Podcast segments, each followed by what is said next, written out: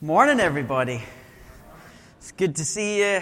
Are you recovered from the time change yet? Are we still. It's horrible. It's like jet lag, but you didn't get to go anywhere. It's like just cruel. Uh, just so you're aware, um, I, I, think this is exciting. Uh, the next couple of weeks, we're going to have something a little bit different. So I'm going to be out of town next weekend. We've got Karl Kutz, who is the chair of Bible and theology for Multnomah, and he is a biblical languages professor. So he's going to be here preaching on Zechariah 6 next week. So that will be awesome. He's a great guy. Um, uh, very learned, very passionate, so I'm excited to have him here. And then the following week, I'll be back, um, but though I'll be here, I still won't be preaching, so you get a two week break from this, right? Um, we've got uh, Terry Smith, who's the vice president of church ministries for the Christian Missionary Alliance. So he's going to be in town uh, the first, uh, what's that, the 3rd of April. So we're going to have Karl Kutz next week, Dr. Karl Kutz, and then we'll have Reverend Terry Smith the following week. So get ready for that exciting time to hear some other voices um, and some perspectives from, from uh, outside agencies and then from within the denomination. So that's really exciting. We, um, we're in this series in Zechariah. Why are we here? Let me just remind you again. It's very easy as believers to spend a lot of time in the New Testament because that's where Jesus is most clearly described. Uh, and we like the practical implications of Paul's letters. We love Revelation and what it tells us about the end. And then we look at the Old Testament and we're like, ah! Uh, Uh, that wasn't the noise I was going for, but that's the noise we're getting this morning. Um, so we're, we're looking back in the Old Testament. We are, we're trying to round out our biblical education by jumping back and, and looking at what points ahead to the Savior that we love so much. We're deliberately focusing in on the minor prophets right now with Zechariah because it's an area that, let's be honest, most of us don't know very well. And so even if we've read our Bible a million times, we've probably looked at it in depth maybe once. And so it's a good chance to dig into an area that we don't know so well. And then with the message of Zechariah and where the people of Israel are at, the message is so applicable to us today and especially where we're at in the life of this church. So we're jumping back into Zechariah today and we're going to look at the seventh of the eight visions that Zechariah has in this one night, February 15th, 519 BC. He has one evening where he has these visions one after another. We looked at number six last week with the flying scroll. We're going to look at number seven this week, but I'm going to do what I did last week and read 6 and 7 together. So we're going to read all of chapter 5. It's short. So let's read uh, the 6th and 7th visions together, and then I'm going to invite us to reflect and respond uh, on the vision that we're looking at today. So this is Zechariah chapter 5. Zechariah says, I looked again, and there before me was a flying scroll. And the angel asked me, What do you see? I answered, I see a flying scroll, 20 cubits long and 10 cubits wide. And he said to me, This is the curse that's gone out over the whole land. For according to what it says on one side, every thief will be banished. And according to what it says on the other side, everyone who swears falsely will be banished. The Lord Almighty declares, I will send it out and it will enter the house of the thief in the house of anyone who swears falsely by my name. It will remain in that house and destroy it completely, both its timbers and its stones. Then the angel who was speaking to me came forward and he said, Look up and see what's appearing. I asked, What is it? He replied, It's a basket. And he added, This is the iniquity of the people throughout the land. Then the cover of lead was raised, and there in the basket sat a woman he said, This is wickedness. And he pushed her back down into the basket and pushed its lead cover down onto it. Then I looked up, and there before me were two women with the wind in their wings. They had wings like those of a stork, and they lifted up the basket between heaven and earth. Where are they taking the basket? I asked the angel who was speaking to me. And he replied, To the country of Babylonia to build a house for it. When the house is ready, the basket will be set there in its place couple of really bizarre images connected because both of these images are to do with the cleansing that God is promising them. So let's remind ourselves again where we're at. I'm hoping by the time we get to the end of this, you're going to be able to tell me all the time what the context of Zechariah is. Where are they at? Uh, the people were living in the land, they were disobeying and, and uh, the covenant, they weren't following God. So God exiles, sends them off into exile into Babylon. So they've been in Babylon. Uh, they've been in a place of repentance. They've been sent back to the land by Darius. And so they're in the land and they are rebuilding the temple. So they've started the work, and then because of oppression and difficulties and infighting, they've given up the work. So for 20 years, the temple lies unfinished, and Haggai and Zechariah are prophesying to them go in and finish the work that God has called you to start. So we're at this point where they're back in the land, the temple foundation is laid, the temple remains unfinished, and these visions are all promises that I'm going to do the work that I said I did. And so, as part of that, as the temple has been reinstated, uh, as we're going to measure the city and it's going to be without numbers. We're going to cleanse your priesthood so that they can offer sacrifices again. And then we're going to cleanse the land of all the sin and all the idolatry. And this is the promise that he's giving to them. So as we look at this vision today of this woman in a basket, it's part of this declaration that I promise I'm cleansing the land. It is coming. Uh, and this is necessary for the work that I am going to do. So let's, let's look at this passage again in just a little bit more detail. So here's uh, verses 5 through 8. I want to point a couple of things in here, and then we'll jump into some fuller content. Um, so, a couple of things to look at in here. First of all, you've got this weird moment. You've got this basket. We're going to look at that word in a minute. But then you've got this woman hiding inside this basket. So I don't know what you're picturing in your head. Are you picturing a tiny basket with a tiny woman inside? Or are you picturing a giant basket with a big woman inside? I, I don't know what you've got in your mind right now. But there's this woman inside, and, and it's significant for multiple reasons. So I want to draw attention to this first. First of all, what this is not saying is women are evil. Okay, just, just be clear. Some people are like, really? Uh, uh, that's not what it's saying. Um, the word wickedness in this context, so Hebrew, like lots of languages outside of English, uh, words in the language are given gender. So just like in, in Spanish, uh, words have gender, in Hebrew, words have gender. So the word wickedness, the gender of the word is feminine. And so it makes sense when you're using a word that's feminine that the image that they're going to use is a female.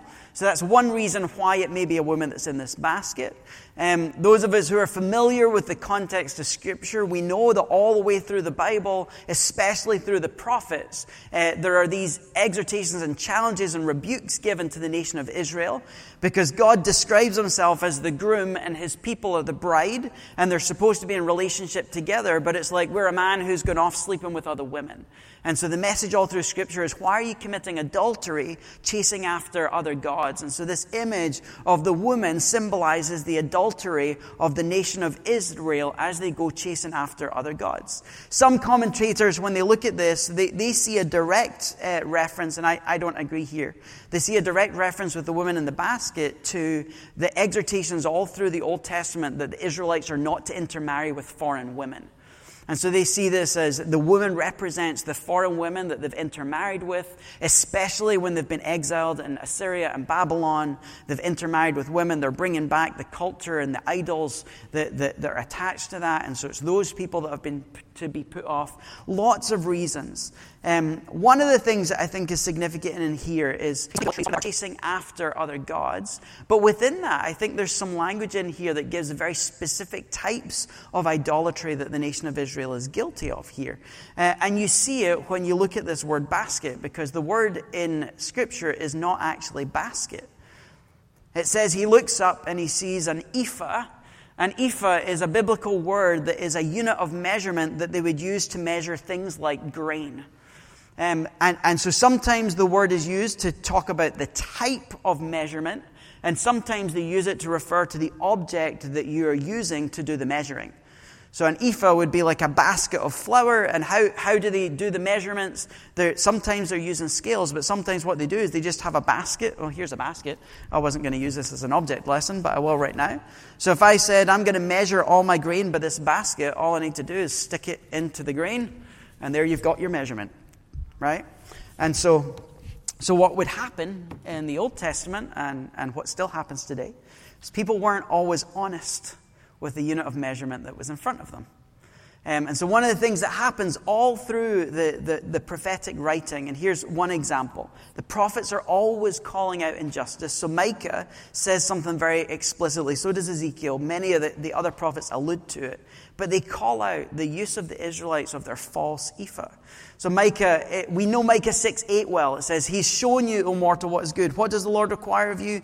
Act justly, love mercy, and walk humbly with your God. Listen, the Lord is calling to the city and to fear your name is wisdom. Heed the rod and the one who appointed it. Am I still to forget your ill gotten treasure, you wicked house? The short ephah, which is accursed. Shall I acquit someone with dishonest scales or with a bag of false weights? So you have all these moments where the prophets are saying, You are engaging in injustice, you're robbing people. And usually the people that you're robbing are the people that have nothing. And how are you doing it? You've shrunk the size of the basket. So people come and they're paying for an ephah of flour and they're not getting the full ephah. Some you're using uh, scales and measurements and you've weighed the scales in your favor. You've taken these little round weights and you've hollowed out the inside of them so that people are not getting their money's worth. And so in part, when he's saying, I, uh, he looks up and there before him is this basket. It's an ephah, and, and anyone who's in in Israel understands the implications of an ephah. It's, it's an instrument of measurement. So he's talking about the measuring of their sin. They understand all of the challenges that they've been given and the rebukes by the prophets that you're engaging in justice, you're robbing from people. So this ephah speaks to something beyond just idolatry, but the injustice and the robbery and the thieving. And, and why do I think that might be the case apart from this word? What, what was he saying in, in the, the vision previously? In number six, the scroll comes across and it was rebuking the thieves who are stealing from people, and it was rebuking those who are claiming to act in God's name but acting in a way that goes in opposition. So there's a, an injustice that is happening that God's people were guilty of. And as they're restoring the people of God in the land, as they're reestablishing what it looks like to be the nation of Israel living in the land, one of the easiest things that they can do to, to disrespect God is to slip back into those systems of stealing from other people and ill gotten gain for their own behalf. So, so this vision is calling out that in all of its fullness. But the vision goes on, and in case you think women are evil because they're in a basket, uh, the, the vision makes sure that that's not the case. Because he looks up, and there before me were two women with the wind in their wings. They had wings like those of a stork, and they lifted up the basket between heaven and earth. And I did find myself wondering why is there one woman in the basket, and why wasn't it just one woman that lifts up the basket and carries it away? Um, I think probably in the imagery, the weight of the women, the woman in the basket, and you need two to carry it. But I did look at it going, it's really interesting that just to make it clear that he's not rebuking the women of Israel, he takes two women. So for the one woman that represents wickedness, there are two women who are doing the will of God and being his instruments and removing this wickedness from the land. I think that's, that's really important. Where are they taking the basket? He says, to the country of Babylonia to build a house for it. Why Babylonia? Why build a house?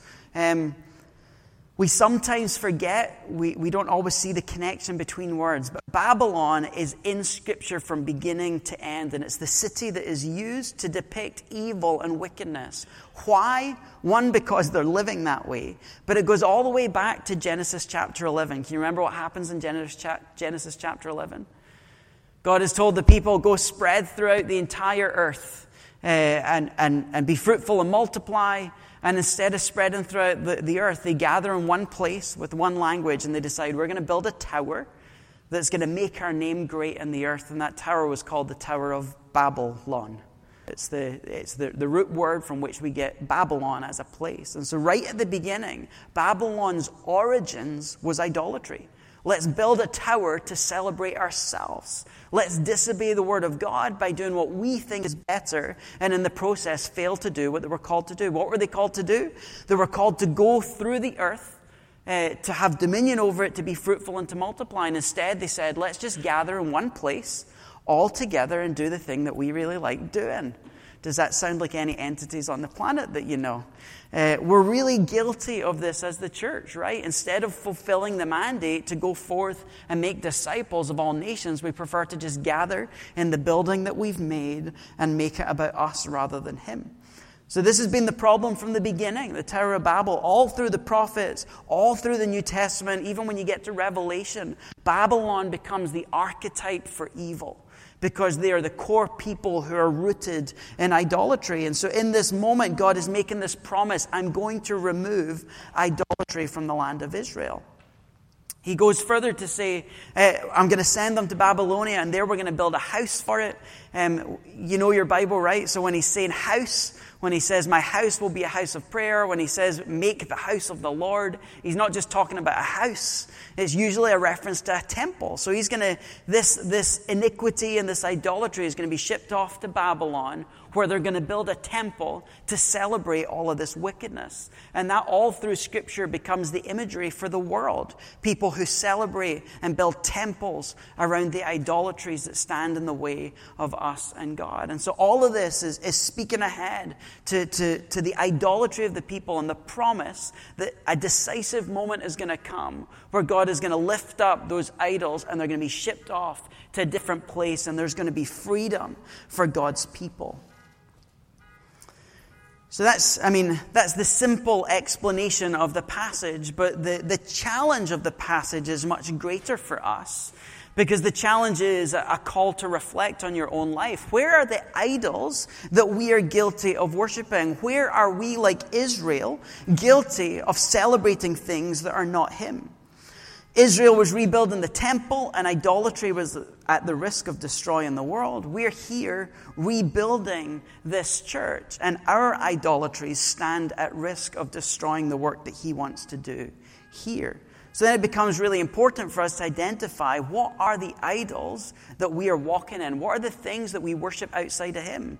What are the things that as Christians we come into a gathering like this that we bring and stand in the way of us and God and rob Him of what He is supposed to get? Tim Keller has this great book, Counterfeit Gods. If you've read it, this is how he defines an idol. An idol is anything more important to you than God anything that absorbs your heart and imagination more than God, and anything that you seek to uh, anything that you seek to give you what only God can give. So anything more important to you than God, anything that absorbs your heart and imagination more than God, and anything that you seek to get what only God can give. That's an idol. Um, Way earlier than that, this phrase has become really popular, and it's kind of a modern translation of what John Calvin said. John Calvin said this of human nature Man's nature, so to speak, is a perpetual factory of idols. This is the condition that we're living in. What does a factory do? It produces and manufactures in large quantities uh, in the most simple ways. Uh, and they become experts at producing and replicating things. And so, this is the condition of our heart. Your heart is a factory producing idols. So, the question is are you aware of the idols that your life is churning out? Are you aware of the idols that your life is and has been worshiping? And then, what do we do with that? So, I want to look over a few of the most common idols that we are plagued by, both in society and in the church. Um, right before I go there, I want to put up some questions that I want you to have in mind as we're walking through this. Um, and I'll bring this back up at the end. But how do you identify the idols that you are worshiping in your life? So here's some questions. Number one, uh, where do I spend my time and money? What's the primary place that causes you to hemorrhage your finances? Uh, what do I think or worry about the most? So, uh, what, as someone said to me the other day, what lives in your head rent free? Uh, what do you daydream about the most? What are you fantasizing about for the future? What gets you angry or discouraged when you can't have it or don't get to do it? What do I use to comfort myself when things get difficult rather than going to Him? For what am I willing to compromise my beliefs and values? Uh, and what pulls me away from God? So, those are some questions to think about as, as we go through these. I'm going to give seven, um, but there are many more, and you'll know your idols. They'll come to mind, even probably already have. So, the first one I want to bring up is money and materials. The love of money, Matthew 6 tells us very clear we can't love both God and money. And here's the thing, right? we like to have in our head the people that love money are the people that have lots of it, right? You don't have to have much money to be a lover of money. Uh, there are people that have a lot of money and they love to spend it indulgently. There are also those people that don't have much money and spend their whole time fantasizing about what they would do if they had more money. The, the frugal people are, are also the people that are loving their money because if I can just save enough money, I will have all this security for my future. And so the, the frugal person is saving and saving and saving and worshiping the bank balance, uh, while the indulgent person is spending all their money and filling their house with stuff. Um, we can't love both God and money, but money is one of the biggest things Jesus talks about. It's one of the easiest idols that we get stuck to. Um, possessions is closely tied to the idea of money. We spend money to buy things that we don't need. What is it they say? We spend money to buy things we don't need to please people we don't like. Uh, the more, the more things we need, the more we go, well, I like my TV, but now I need a bigger one. I need a higher resolution. I like my car, but I need a faster one or a better one. I like my printer, but now I want one that does different functions to what I had it before. Um, let me ask this question how many people have stuff in storage in your house? Boxes in the garage, storage units. How many of you have boxes that you're storing things in that you haven't looked in for multiple years? And then when you go look at those things, you're like, oh, but I might need it. It hasn't fit me since I was six years old, but I might still need it. I love this thing. How many people have clothes in your closet that you never wear? And you look at them and you go, oh, I can't get rid of them because one day in the future I might need that particular color of teal with the speckles on it uh, to match an outfit that I will never have to go to an event that I'm never going to go to.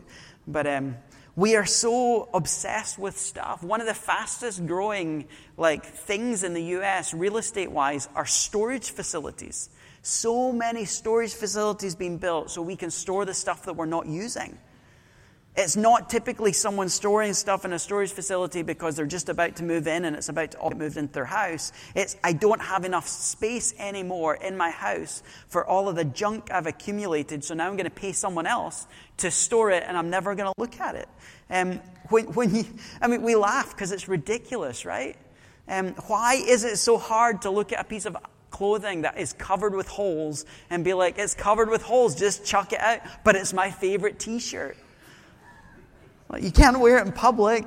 Uh, the love of money takes so many forms. It's in what we spend it in, it's in what we dream about, it's in the jobs that we seek, it's in the way we save, and it's in the way we treat the things of God. It's in our, our, our, stinginess rather than our generosity. It's in our generosity, using our generosity to manipulate and control other people. It's when we say, if you don't do this thing, I pull my money. Or if you do this thing, I'll give you my money. We use money to control. It's become an idol. Where rather than surrender to God, we look at the things that we have and the money we have. Uh, and we use it to get the things that we want the comfort, the security, the power, the status that we're looking for. Money is perhaps the biggest idol that we wrestle with in our culture. Number two, I've, I've put three words here together because they're all related appearance or status or influence. We're obsessed with appearance, it's an idol physical appearance. We see it in the types of pop stars that we worship, the movie stars that we see, the photoshopping of bodies to make them look thinner, bigger, musclier, whatever the words are. We get obsessed with health and fitness. Um, those are good things. All of these are good things when, when they're done correctly, but we get obsessed with this, and it robs us of joy and robs us of the freedom that we have in Christ. Part of appearance is pretense. Uh, we're so obsessed with looking like we've got it all together that we fail to be vulnerable with the people sitting next to us. We fail to confess our sins to the brothers and sisters around us because what will they think if I knew, if they knew what was really going on inside of me? It happens in worship. I wish I had the freedom that Jack has to be on my knees weeping before the Lord, but if other people saw me, what would they think? And so we hinder our intimacy with God in order to have the appearance that we're looking for. Um, we live in a world of social media influencers, so no longer do you have to be good at something um, to be successful and applauded by society. You just need to hit the one thing that gets everybody's interest for a moment, and all of a sudden you have a million followers on your social media account, and now you're an influencer. And our younger generation are growing up like you ask young people, what do you want to be when they grow up? They're like a social media influencer because it means I just get to sit on social media all day and I get to get things for free. It's an idol of status and influence. We see it in what I call othering. Well, that group of people, I'm not like them. It's the Pharisee and the tax collector, right? Oh, I'm so glad I'm not like that tax collector. God, I give all the things to you. I'm amazing. And then the tax collector's down, Woe me, I'm a humble sinner. And Jesus says, That guy, the tax collector went home more justified before God. We other people, we put them into categories to make ourselves better than them, different from them, as a way of having the right appearance, the right status, the right influence. It's in the people we spend time with, it's the names that we drop. I, I listen to this news person. I watch this TV person. I read this person's book. It, it's when we fail to share our own opinion. Here's what I've been wrestling with in Scripture. And instead we go, I read this commentary once and it says this. And we hide behind our intellect and other people. Uh, rather than being who God has really created us to be. And what does it do? It robs us of joy and intimacy. Number three, sexuality and identity.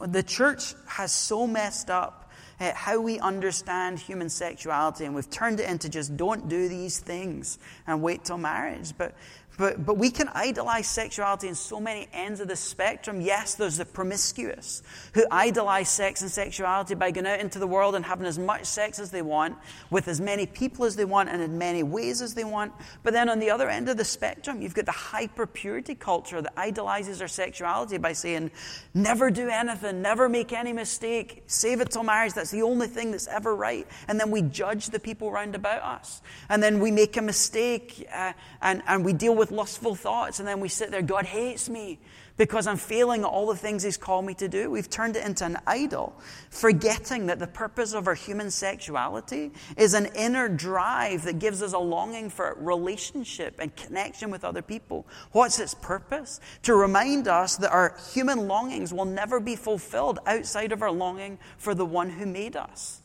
Just like food, like we have hunger in our body to remind us that we need to eat. But what does Jesus say? My food is doing the will of the one who sent me. Our hunger pang is supposed to point us ahead to the longing for, for the, the true bread of life. Our, our human sexuality is a longing for connectedness that's ultimately supposed to be fulfilled in Him. Um, within this, you've got personality. We, we idolize. I'm this kind of person. Just get over it. I'm just direct. I'm brash. It's who I am. Just suck it up and deal with it.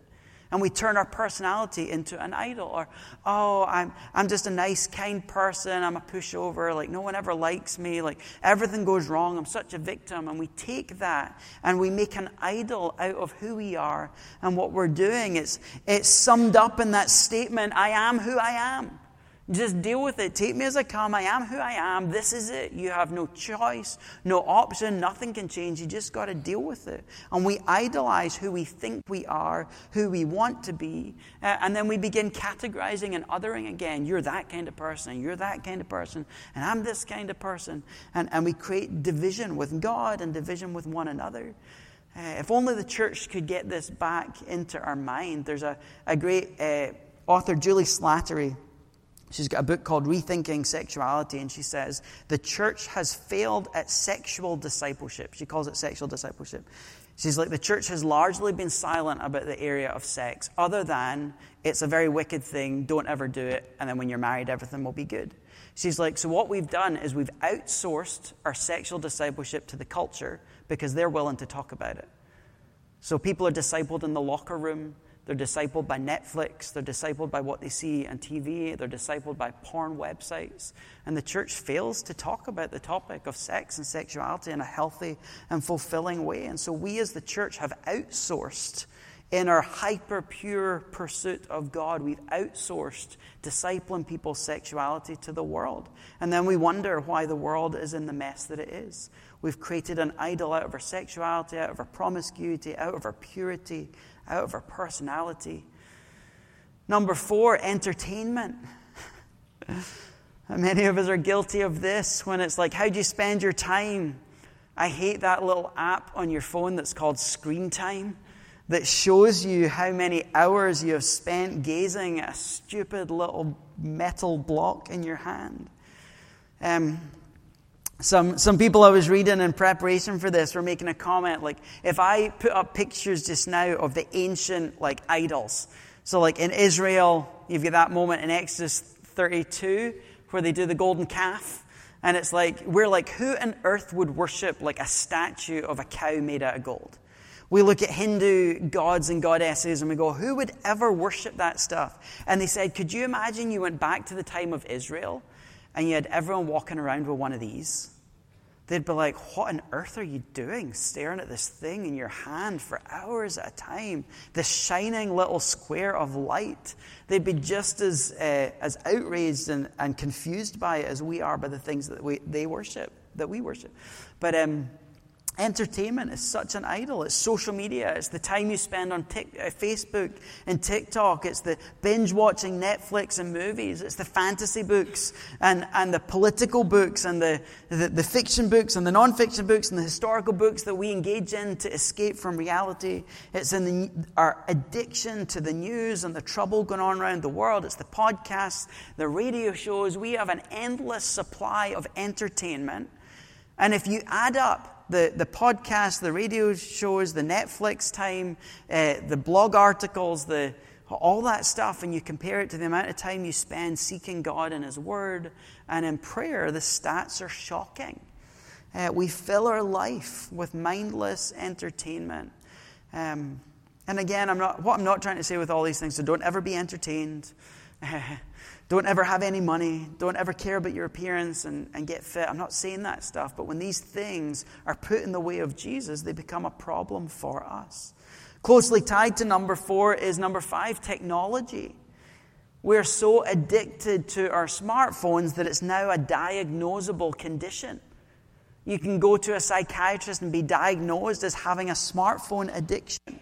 You know it when, like, you wake up in the morning and you can't, it's the first thing you reach for is grab your phone. It's the last thing you check before you go to bed is, is it plugged in? You notice it when you, you go to walk out the house and it's like, the pocket that it's normally in, it's not there, and you panic, where's my phone? And you'll spend 10 minutes hunting the house to have the phone that you might not even use when you're going to the grocery store for two minutes to pick up a pint of milk. Can you leave the phone without it? We're addicted to our TVs and our computers. Uh, we're addicted to our cars. We no longer walk. It's quicker to just jump in the car and get there. Never mind that we're polluting the environment in the process. We're in a constant uh, hunt for, for the new. I want a microwave that I can talk to and, and have it cook my food because it's not enough that I press a button. Uh, I want a stove that is now connected to my phone. I bought a barbecue that I can control from my phone so I can be here checking whether or not my beef is cooking right while church is happening so that I don't have to worry about it and it's ready when I get home. We're addicted to these things and, and we waste our money on them, we waste our time on them. And, and I think the worst thing with, with entertainment and technology is we don't take the time to think what is the messaging that it's giving us.